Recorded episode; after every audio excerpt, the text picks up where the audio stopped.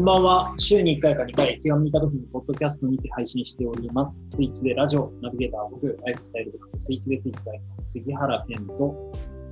アシスタントの深川に住んでる女こと浅野さえでお送りします。スイッチでラジオはより良い暮らしを考える私たち2人がさまざまな価値観や考え方に触れて今日までの常識を切り替えるラジオです。はいよろしくお願いします。前回に引き続き、今お願いしま回ですけども、えー、株式会社空港大小谷総志さんです。よろしくお願いします。す。よろしくお願いします。えー、小谷さん、前回、チームキットについて伺いましたけども、はい今、年、えー何月からでしたっけ？3月ですね。3月、3月からリリースしたアテンドビズというサービスについて、ちょっと改めてどういう事業なのか教えていただいていいです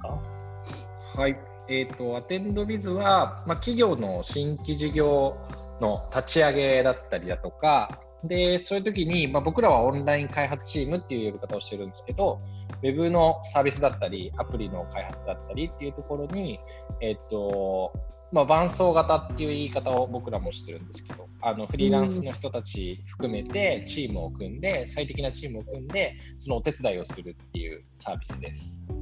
んじゃあ顧客って企業になるってことですか？アテンドビズそうです。ね。ああ、そうです。なるほど。そうです。もう、2B の事業ということですけど、うんこれはウェブサイトも作るし、なんかアプリとかも開発もできるんですか？そうですね。基本は今は、えっと、ウェブのサービスだったり、えっと、スマホのアプリだったり、例えばメディアだったり、EC サイトだったり、まあ、割といわゆるこう開発って言われるものを作ることが多いですね。でも本当にウェブで、そうですね。ウェブサービスは一通り、まあ、チーム組んでできるっていう。あそうですね。そうですね。なるほど。チームって何人ぐらいで編成する場合が多いんですか？えっと、最近だと、まあ、4人とか、えっと、ディレクターというか、プロジェクトマネージャー含めて4人とかで編成することが多いですかね。えー、で、なんか、すみません、今、あの、ホームページ、ウェブサイトを拝見しながらお話聞いてるんですけど、その、ね、こう、リアルビジネスしてる人、物を売ってたりする人って、やっぱりその開発って何から手つけたらいいのかわかんない。どこに問い合わせたらいいのかわかんない。相場がいくらかわかんないんで、わかんない尽くしだと思うんですよ。うんうんで、えっ、と、まあ、相場感とかもわかんないと思うんですここに、ブルーに載ってるのをちょっと口にしちゃうんですけど、30万円から契約可能ってありますが、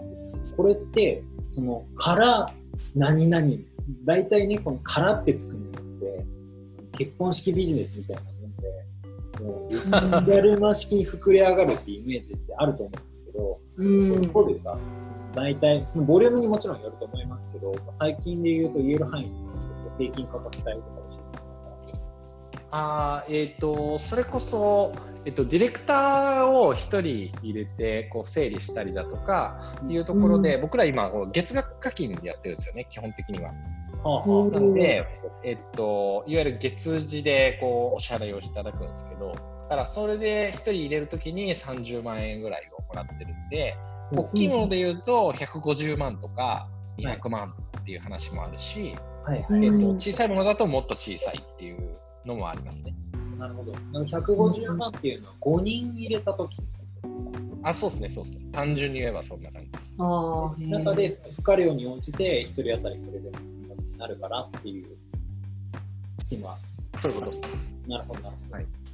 あ、よくわかりました。うん結構ね、やっぱり初めてこういうのに手出す。僕もあのウェブとか全くわかんないところから入って授業を始めたので、結構やっぱり不安だったんですよ。最初なんかもう、何の見積もりするいいねみたいな。なんか全くわかんなかったから、だから結構そういうこう透明性を高めるっていうのは、なんか初めてお願いする人からしてもすごい安心できますよね。ううん。んどうですか？あの、どういう企業から問い合わせ多いとか、傾向ってありますか？はいはいはい。やっぱり、あのなんだろうな、この、えっ、と、クライアント仕事、まあ、受託の仕事をされている企業さんとか、ね。えっ、うん。と、あとは本当にウェブをそれこそ全然知らないみたいな、えっ、と、企業さんからの問い合わせっていうのはやっぱ多いですね。なるほど。うん。まあ、01で立ち上げたいとか、まあ、これまで、えー、となんかこういうアイディアがあって1年ぐらい温めてるんだけどでもどういうふうにやっていくかをこう考えあぐねてるんだよねみたいな話とか。うん。なんかそういうので、特にまあこの時期はこう、なんて言うんでしょうね、こうオンラインにしていきたいとか、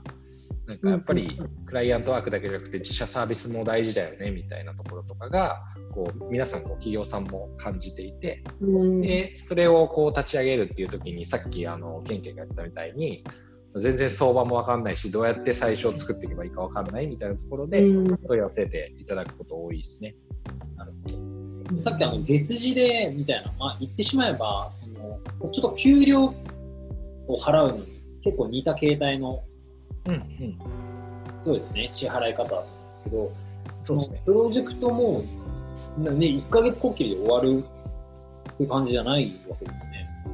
そうですね。基本は今、3ヶ月とかの契約がミニマムって感じになってます。なるほどなうるほど。ん150万で契約したら、それの3ヶ月が450万ぐらいになるわけですね。なるほど。わかりやすいですね。確かに。えー、まあ、なんかそういうこうサービス、ウェブサービスとか、まあ、とりあえずちょっとどんなもんかやってみたいなって人は、とりあえず問い合わせたら、その手ほどきしてくれるってことですね。まあそうですね。そうですね。うん僕本当になんか、あのつながりとかなく、まっさらで起業したら多分そういうのあるんだったら絶対問い合わせたと思うんです たまたまいいつながりがね、いろいろあったから。うんえー、なるほど。で、あの、チームキットからのアテンドビズっていう流れなんですけど、チームキットのノウハウってどういうふうに活かせてるんです？かあそうですね。まあ、えっと、ノウハウっていうか、まあ、チームキットをやる中で学んだのは、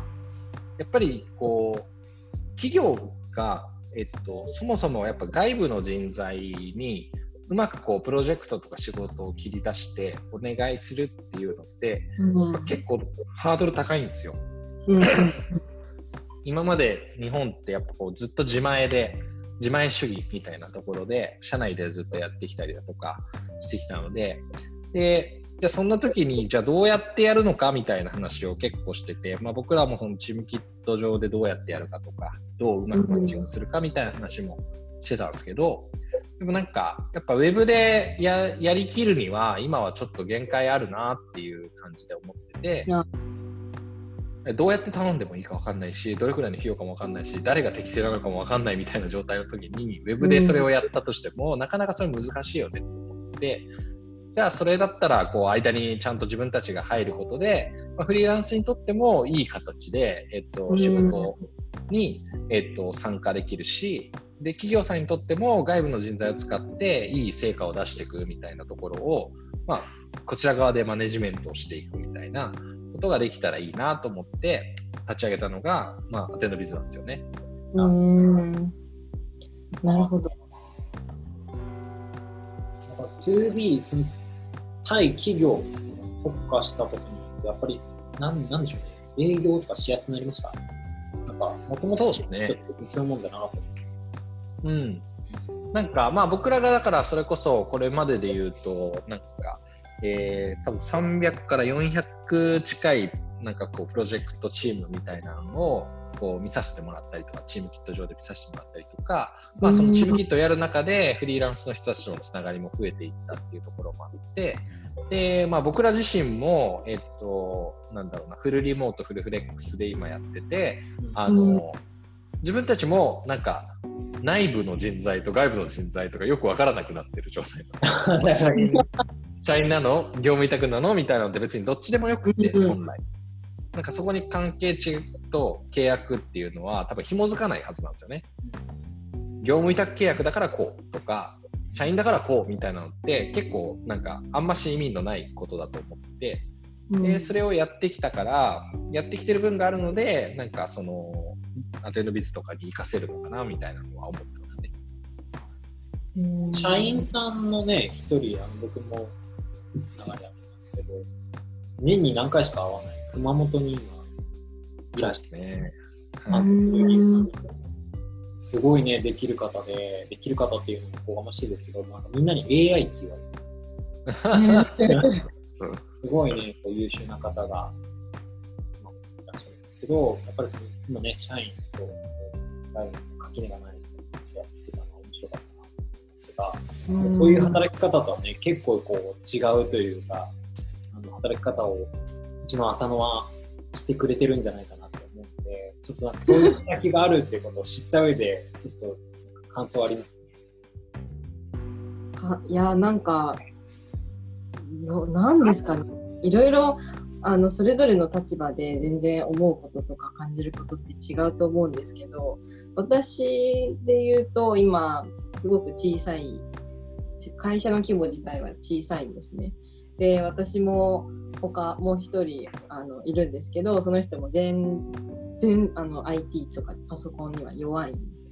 そんな中で、まあ、やっぱり自社サイトとかをリニューアルしたいだとかあの SNS の運用でこう集客を高めたいとかいろいろ思っていることはあるんですけどやっぱりこうやり方がわからないしこう誰に頼んでもいいのかもわからないしっていうまさにそういう状態なのでなんかそういうところでこうなんていうかこう分かりやすくこう頼めるというかあの聞いていいですかって言えるあのアテンドビズなんだなっていうのは今ちょっと分かってただあれなんですね正直の感想言っていいですか？どうぞ。高いっすねそそう 私はその印象の方が強かったですなんかね。やっぱりそれぐらいはするんだって思いましたまあ特に今、アテンドウィズでやってるのって、それこそ新規事業の立ち上げなんですよね。だから、えっと、ウェブの、まあ、さっきはこうランディングページとか一応書いてましたけど、はいランディングページの値段じゃないんですよ、全然。だから、もう新しくアプリ作りたいとか、新しくウェブのサービス作りたいみたいな時で言うと、普通にあの自宅の会社さんとかに頼んでも、やっぱもっともっとこうかかってくるようなあーなるほどなんだなと思って。それそれの開発からやるっていうこと？あ、そうですね、もうゼロから開発するって形なので、すごいわ。そこはありますよね。うん。だからなんかそのただなんかそういうのをこう伝えるっていうのをさっきおっしゃってましたけどこうね知らない外部の人にやっぱりそれを伝えるってかなり難しいなっていうのがあったのでなんか多分そこでえあのエルボーズさんがこう一枚入るっていうのはかなりその顧客さんにとってもなんかこう心強いというかとりあえずなんかなんかでもなんか途中であれあれ違うなとか思ってもとりあえずその人に言えばいいやっていうのがあるそそういうのの保証になってると思うのでなんか面白いなって思いましたね。うん、なんかそういうので頼れるのは頼れる人がいるっていうだけで結構心強いんじゃないかなっていうのがあります。でなんかすごいね、あの今、浅野が言ってくれたことはすごい素直な意見だと思うんですけど、やっぱりその比較でもうちょっと見れたら、なんか初めての人は結構そこで信用というか、へえって割と思えるというか、うん、価格 .com を見てるような感覚に近いというか、そういう気持ちになれそうかなと思って、僕もなって、あの今、自社のサイトと、まあ、eSIM をオリジナルやってるんですけど、まあ最初ね、こう打診したときに、概算でミニマム200っすね。200もすんのみたいな。結構そこからスタートだったので、なんか、すごい今の浅野が言ってたことすごい共感するし、ね、あの、小谷さんがすごい、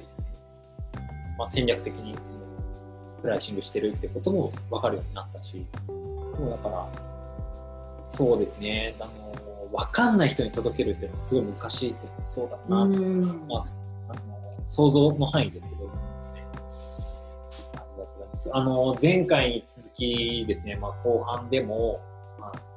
前半でですね、まあ、具体的な事業内容とか、お金のこととかも聞いちゃったりとかして、結構掘り下げて聞いていったんですけど、そもそも、その、なんか、一匹狼たちを束ねて、プロジェクトを回してモチベーションを高めてみたいな、それができることが僕はめちゃくちゃすげえなって思うわけですよ、やっぱり。まあ、うん。そこにも立ち戻って、立ち返って思うんですけど、やっぱりその、人を巻き込んで何かを成していく上でのコツみたいなのが、もしあるのであれば、ちょっと今日ね、盗みたいなと思って後半に臨みたいなと思うんですけど、小内さん、その辺の話、大丈夫ですか？聞いても喋ってくれます？いや特にないですね。いやー、頑張って、頑張って絞り出そう。僕がね、頑張って、ぎゅうぎゅうに絞るんだよ。小学校の先生が、本気に絞るぐらい力強くいく。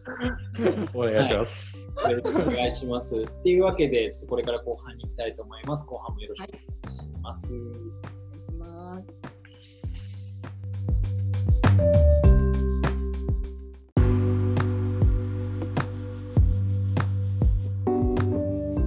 はい、後半に参ります。よろしくお願いします。お願いします。はい、えー、今までメルボーズ、えーアテンドビズお話聞いてきました。すごいね、楽しいお話いっぱい聞けて、いよいよ最後の、えー放送になるんですけども、えっ、と、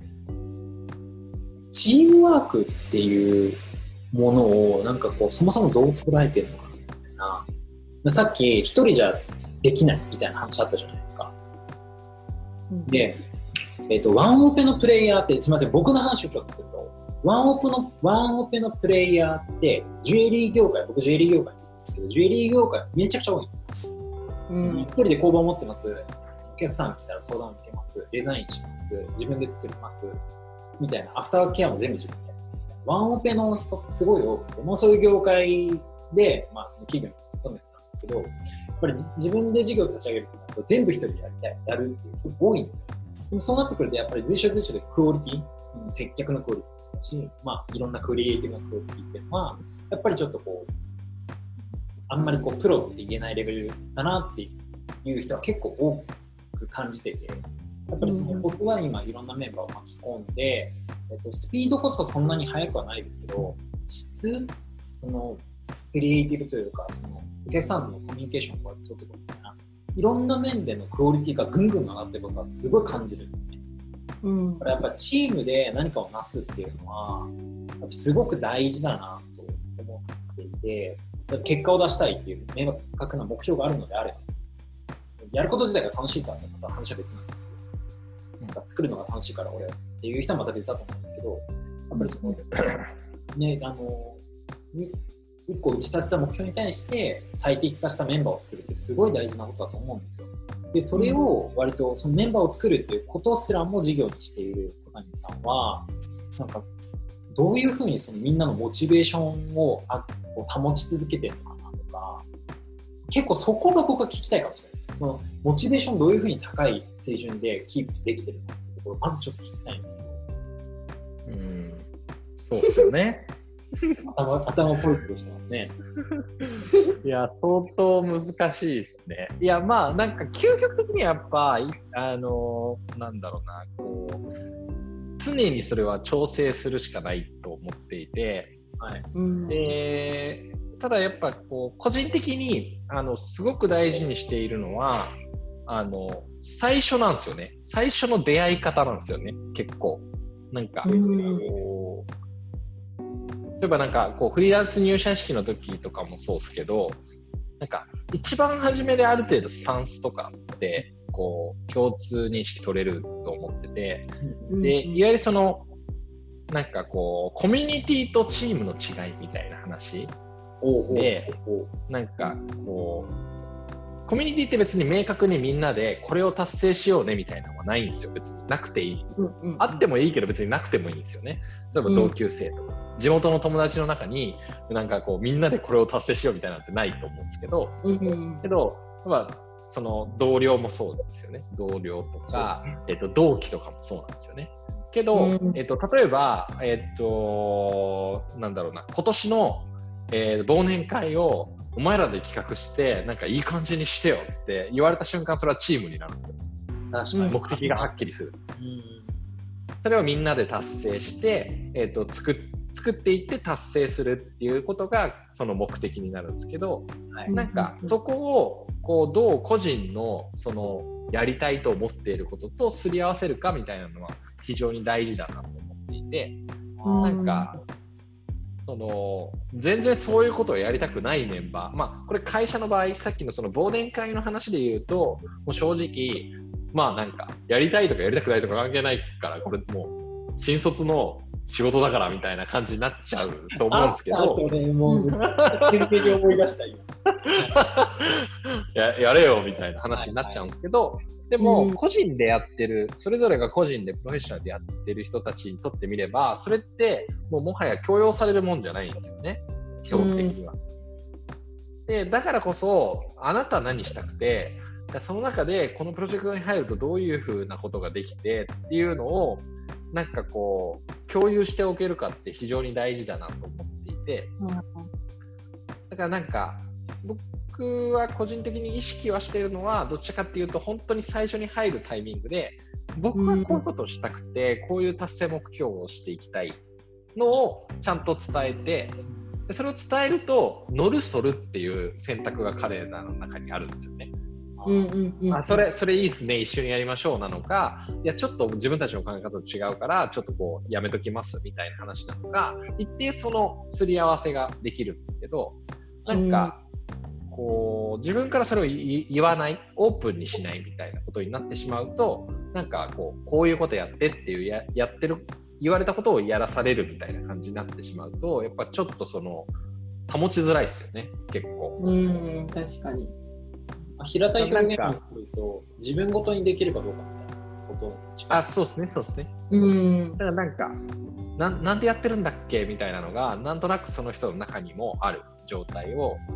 作らないと、やっぱ結構難しいなと思ってて。うん。刺さるな、それ。なんか、それはすごい大事だなと思うんですよね。だから、究極、こう、クオリティとかスキル云々とかっていうのは、なんか、まあ、こう突き詰めればどちらでもいいというか、うん、そこがなんかあんまり大事なわけじゃない感はありますね。うん、なるほどな。いやすごい。関わり方いろいろあるから。うん、うん、めっちゃ共感して、僕なんかそのチーム作りで結構最初失敗したんですよ。今失敗だった、当時は失敗と思ってなかったんですけど、今になったら失敗だったなと思ってて、えっと、共感がない状態で今、小谷さん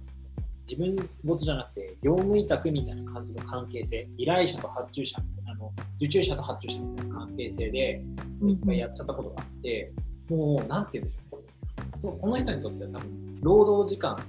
でしかないその、うん、与えられた対価を溶かすための事業務でしかないというか多分時給系時給換算をしながら仕事してるのかなと思うぐらいの関係性だったんですね。すごい僕は今になって思うとあれは失敗だったなと思うんですけどなんか今のメンバーに、まあ、先ほどにさん言ってた僕はこういうふうにやりたいみたいな結構何回も何回もましてな、えーと、うん、まあ、メンバー7人いるんですけど7人に向けて結構がっつりめの資料を何回も作り直して見せて作り直して見せてやってるんですそうすると、なんか僕と同じ絵を描いてくれるようなで来てるなって思ってなんか僕がなんか思ってた以上のスピードとか思ってた以上の質量でレスが返ってくることが多くなってきてるんですよこれがね、もうすごいなんか今、小谷さんがおっしゃったことが、めちゃめちゃ僕は最近の記憶でこう今リンクしたんで、うんああいうことかもしれないと思いましたね。共感、共鳴みたいな。なんか、そこだけは、逆に言うと、その、割とそのアテンドビズなんかにしても、あの、なんだろう。作っていくプロジェクトの中の実質的な動かしっていうのは、まあ、こうディレクターとか PM の人とかが基本的にはやってくれるんですよね。なんで、その細かな調整とかそういうのはその人がやってくれてるんですよ。うん、けど、なんか最初に必ず僕らは、まあ、実際プロジェクトに入ってもらう人と面談というか、実際会ってお話ししようとしてるときに、なんでこの事業をやってるのかとか、こうアテンドフィズが目指していることみたいな話っていうのはもう必ずしていて基本的には。しててでそれで入ってもらっていてなんでさっきのコミュニティとチームの違いみたいなのがすごくちゃんとあるなとは思っていてなんかそこは大事な気がするするんですよね。でアテンドビズって結構そのエージェントみたいな感じなんですか？その契約みたいなことを何かしててあえっと、それで言うと、基本はうちこう株式会社エルボーズがクライアント企業さんと業務委託契約を結んで、で、うん僕らエルボーズと,、えー、とフリーランスの人たちも業務委託契約です。うーん。でなんかそのさっきの話でなんか僕はその、えー、と契約形態が関係値にその影響を及ぼすのって変だなと思っててあの、うん。どっちでもいいんですよ正直。なんかあの契約形態とかって。なんか、うん。関係値をうまく作ることの方がチームとしては大事で。うん、でその時に最適な契約形態っていうのがあって例えばもうなんか時給で動いた方がやりやすいですっていうことだったら時給でいいし、えっと月単位でもらった方がいいですっていうのだったら月単位でいいしそれをこうなんかこう調整するだけなのでそこはもう条件面で調整するだけでそれとなんか組織と個人の関係値っていうのが変わらないはずなんですけどでもなんか業務委託契約の人たちには出せる情報の限界があるみたいな話ってあるじゃないですか。うん、正社員には言えるけどみたいな。うん、けど、え、逆に言うとなんでだっけみたいな。なんでそうなるんだっけみたいな。うん、のはちょっと思ってて、確かに。うん別に全然関係ないですよね。関係ないって言ったら変だけど、なんか本来は多分かそんなに関係ない話だと思ってて、やもちろんなんか。共有すべきかどうかみたいな判断、それは向こうにとって必要な情報かどうかみたいな判断っていうのはあると思うんですけど、うん、そうですでもなんか、それでこう、いや、あれあの人は外注だからさ、みたいな感じになるのは、なんかちょっと変。結構それって思考停止しがちなところですよね。なんかそれってなんか疎外感を生むだけのアクションじゃないって僕会社員の時めちゃめちゃ思ってました。うん契約だからそこ開示しないとかそこに打ち合わせ入れないとかってでただの仲間外れじゃんみたいなのって実際めちゃくちゃあって個人的にはそれいらないんだけどうんありますよね思考停止してるか。らちょっとねごめんなさいちょっと気持ち悪いです。そういうのあるなわかります。いやこのモチベーションの話聞けたのは僕としてはすごいあ嬉しい話でしたね。結局でもなんかそこ一番重要じゃないですか、うん、うん、うん、そうですね、そうですね。なんか、こう、さっきのまあ自分語とかもそうだし、なんかね、まあ、あのフリーランス入社式の時の話で言うとさ、ケンケンに結構こう無茶ぶりをいろいろ知ったじゃないですか。なんかうん、そうなんですね。普通にこうケンケンはデザイナーなのになんかワークショップ仕切りやってよみたいな話を してやってもらったりしたんだけどいい思い出ですよなんか結構そういうじ実はなんかわわかんないですけどこれはなんかなんだろうなちょっと背伸びできるのってチームだからっていうのってあるじゃないですか。うん、でなんか一人だとできないことってあるんですよね。そのフリーランスだと自分のできる範囲をうまくこう折り合いつけた方が絶対安全なんですけどでもチームで取り組んでるとちょっとこう足伸ばしてみるとかなんか教え合ってみるとかそれができると思ってて、なんかそういうのも結構大事なんじゃないかなと思っていてうん、なんかチームにならないとデザイン以外の分野を知ることもないしだからなんかねこうチームって言ってるのに流れ作業になってるチームはもはやただのベルトコンベヤーだなってすごい思ってて。うん、まあディレクターが全部決めてでデザイナーに落としてデザイナーが書いて、えーエンジニアがプログラムしてえここ合ってる合ってないみたいな話だけをしてるとなんかあんまし良くないというか、まあ、僕僕のチーム間の中ではちょっとあんま良くなくて、うん、なんかそういうのはありますよねなんか。ちょっとチャレンジしてみるとかうん、なんかオーバーラップして誰かの仕事を手伝ってみるとかで新しい知見になったりとかなんかそういうの非常にチームとしては大事だなって思ってて、確かに。いやなんかフリーランス入社式の話をしてすげえ今思い出したんですけどなんかもう如実にあのチームってあのチームっていうかあの経験によって僕は会社員の時ってみんなに役割があるから最初から決まって入社からポスある程度こうポストが決まってるからあんまりそこって考えてないんですけどうん、人人めちゃくちゃ見る。てか、そう、あの、割とこの人と会うかどうかっていう指標が一番ゴン太になるんうん、で、で、その人が何できるのかっていうのは結構、なんだろう、話しながら発見していく感覚の方が僕はつ強くて、メンバーの一員として。うん、結構面白い発見があったなと思うんですけど、まあ、今ね、小谷さんがあんまりこうトップダウン式の組織よりかはみたいな話をしてくれてましたけど、まあ、最近で言うと、ティール組織っていう概念があって、なんご存知ですかね。まあ、超平たく言うと、なんか縦の関係性とかじゃなく、みんなで組織を生き物のように育てていこうぜみたいな感じの組織概念なんですけど、うん結構なんかそれっぽいなって思いました。うんうんうんうんうん。確かなんか僕はだから会社辞めてすぐに小谷さんとフリーランス入社式の経験ができたのはすごいラッキーだったなと思ったんですけど。に。うん。嘘ばっかり。あれ？やめて。そういうなんか意地悪なことをね、ずっとの、ずっとなんか真面目に喋ってたのに、急に終盤意地悪な感じ出すやん。なんだなんていうのずっといい子だったら。ね、こういうね、あの普段会うとこういう意地悪ばっかり言うお兄さんなんですけど、本来はこっちなんでしょうね。